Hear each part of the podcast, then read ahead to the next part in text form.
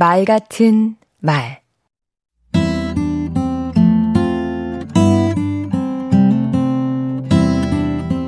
안녕하세요. 강원국입니다. 서점에 가보면 경청을 권하는 책이 많습니다. 귀 기울여 듣는 것이 얼마나 중요하고 또 어려운지 보여주는 것이지요. 그런데 이상합니다. 우리는 학교 다닐 적부터 선생님 말씀을 참 많이 들었습니다. 우리만큼 듣는 훈련을 일찍부터 많이 하는 나라도 드문데 경청이 어려운 이유는 무엇일까요? 듣기가 듣기로 그치고 말하기까지 확장되지 않았기 때문이라고 생각합니다. 아하. 듣는 시간은 많았지만 말할 시간은 없었습니다. 선생님 한 분만 말씀하시고 학생들은 들었지요. 누가 더 잘 들었는지만 평가했습니다. 듣기 경쟁을 벌인 셈입니다.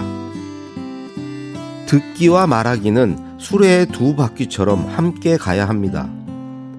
들은 걸 말해봐야 어떻게 들어야 하는지 알 수 있고 듣기를 잘해야 말을 잘할 수 있습니다. 듣기가 분해라면 말하기는 조립입니다.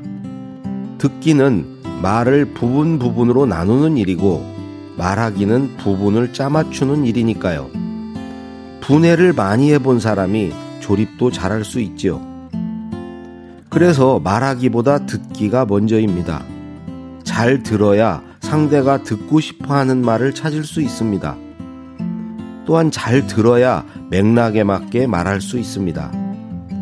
손바닥도 부딪혀야 소리가 나듯이 내가 들어줘야 상대도 잘 들어줍니다. 그리고 상대가 잘 들어줘야 말을 잘할 수 있습니다. 남의 말을 듣는 길은 경청만 있는 건 아닙니다. 독서는 글을 통해 저자의 목소리를 듣는 일입니다.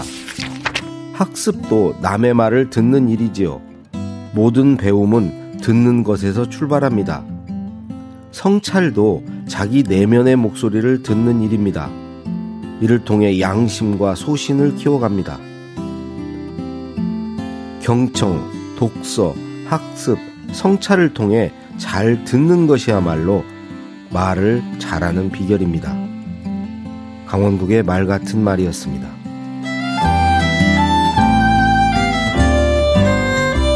일방적인 듣기, 일방적인 말하기는 공허하죠. 다른 사람의 말, 때론 내 목소리에 귀를 열고 대화할 때 우리는 소통하고 성장합니다.